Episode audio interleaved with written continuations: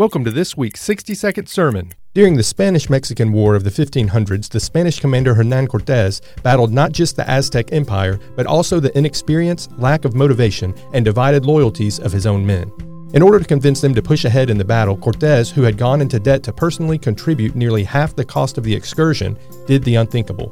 He sank all the ships in his fleet, leaving his men with only two options push forward or die.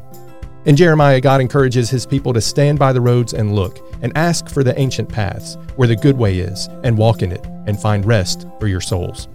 Our lives are so busy, but recent events have served as a reminder of some of the aspects of the good way. Anticipating fellowship and worship together, staying in touch and checking in on others, finding ways to serve those in need, and thinking of others before ourselves. When we return to the old normal, remember to bring along the good ways of the new normal, and don't return to inward thinking, selfish living, and self isolation. Walk in the good way. It will bring true rest to your soul. We hope you've enjoyed this week's 60 second sermon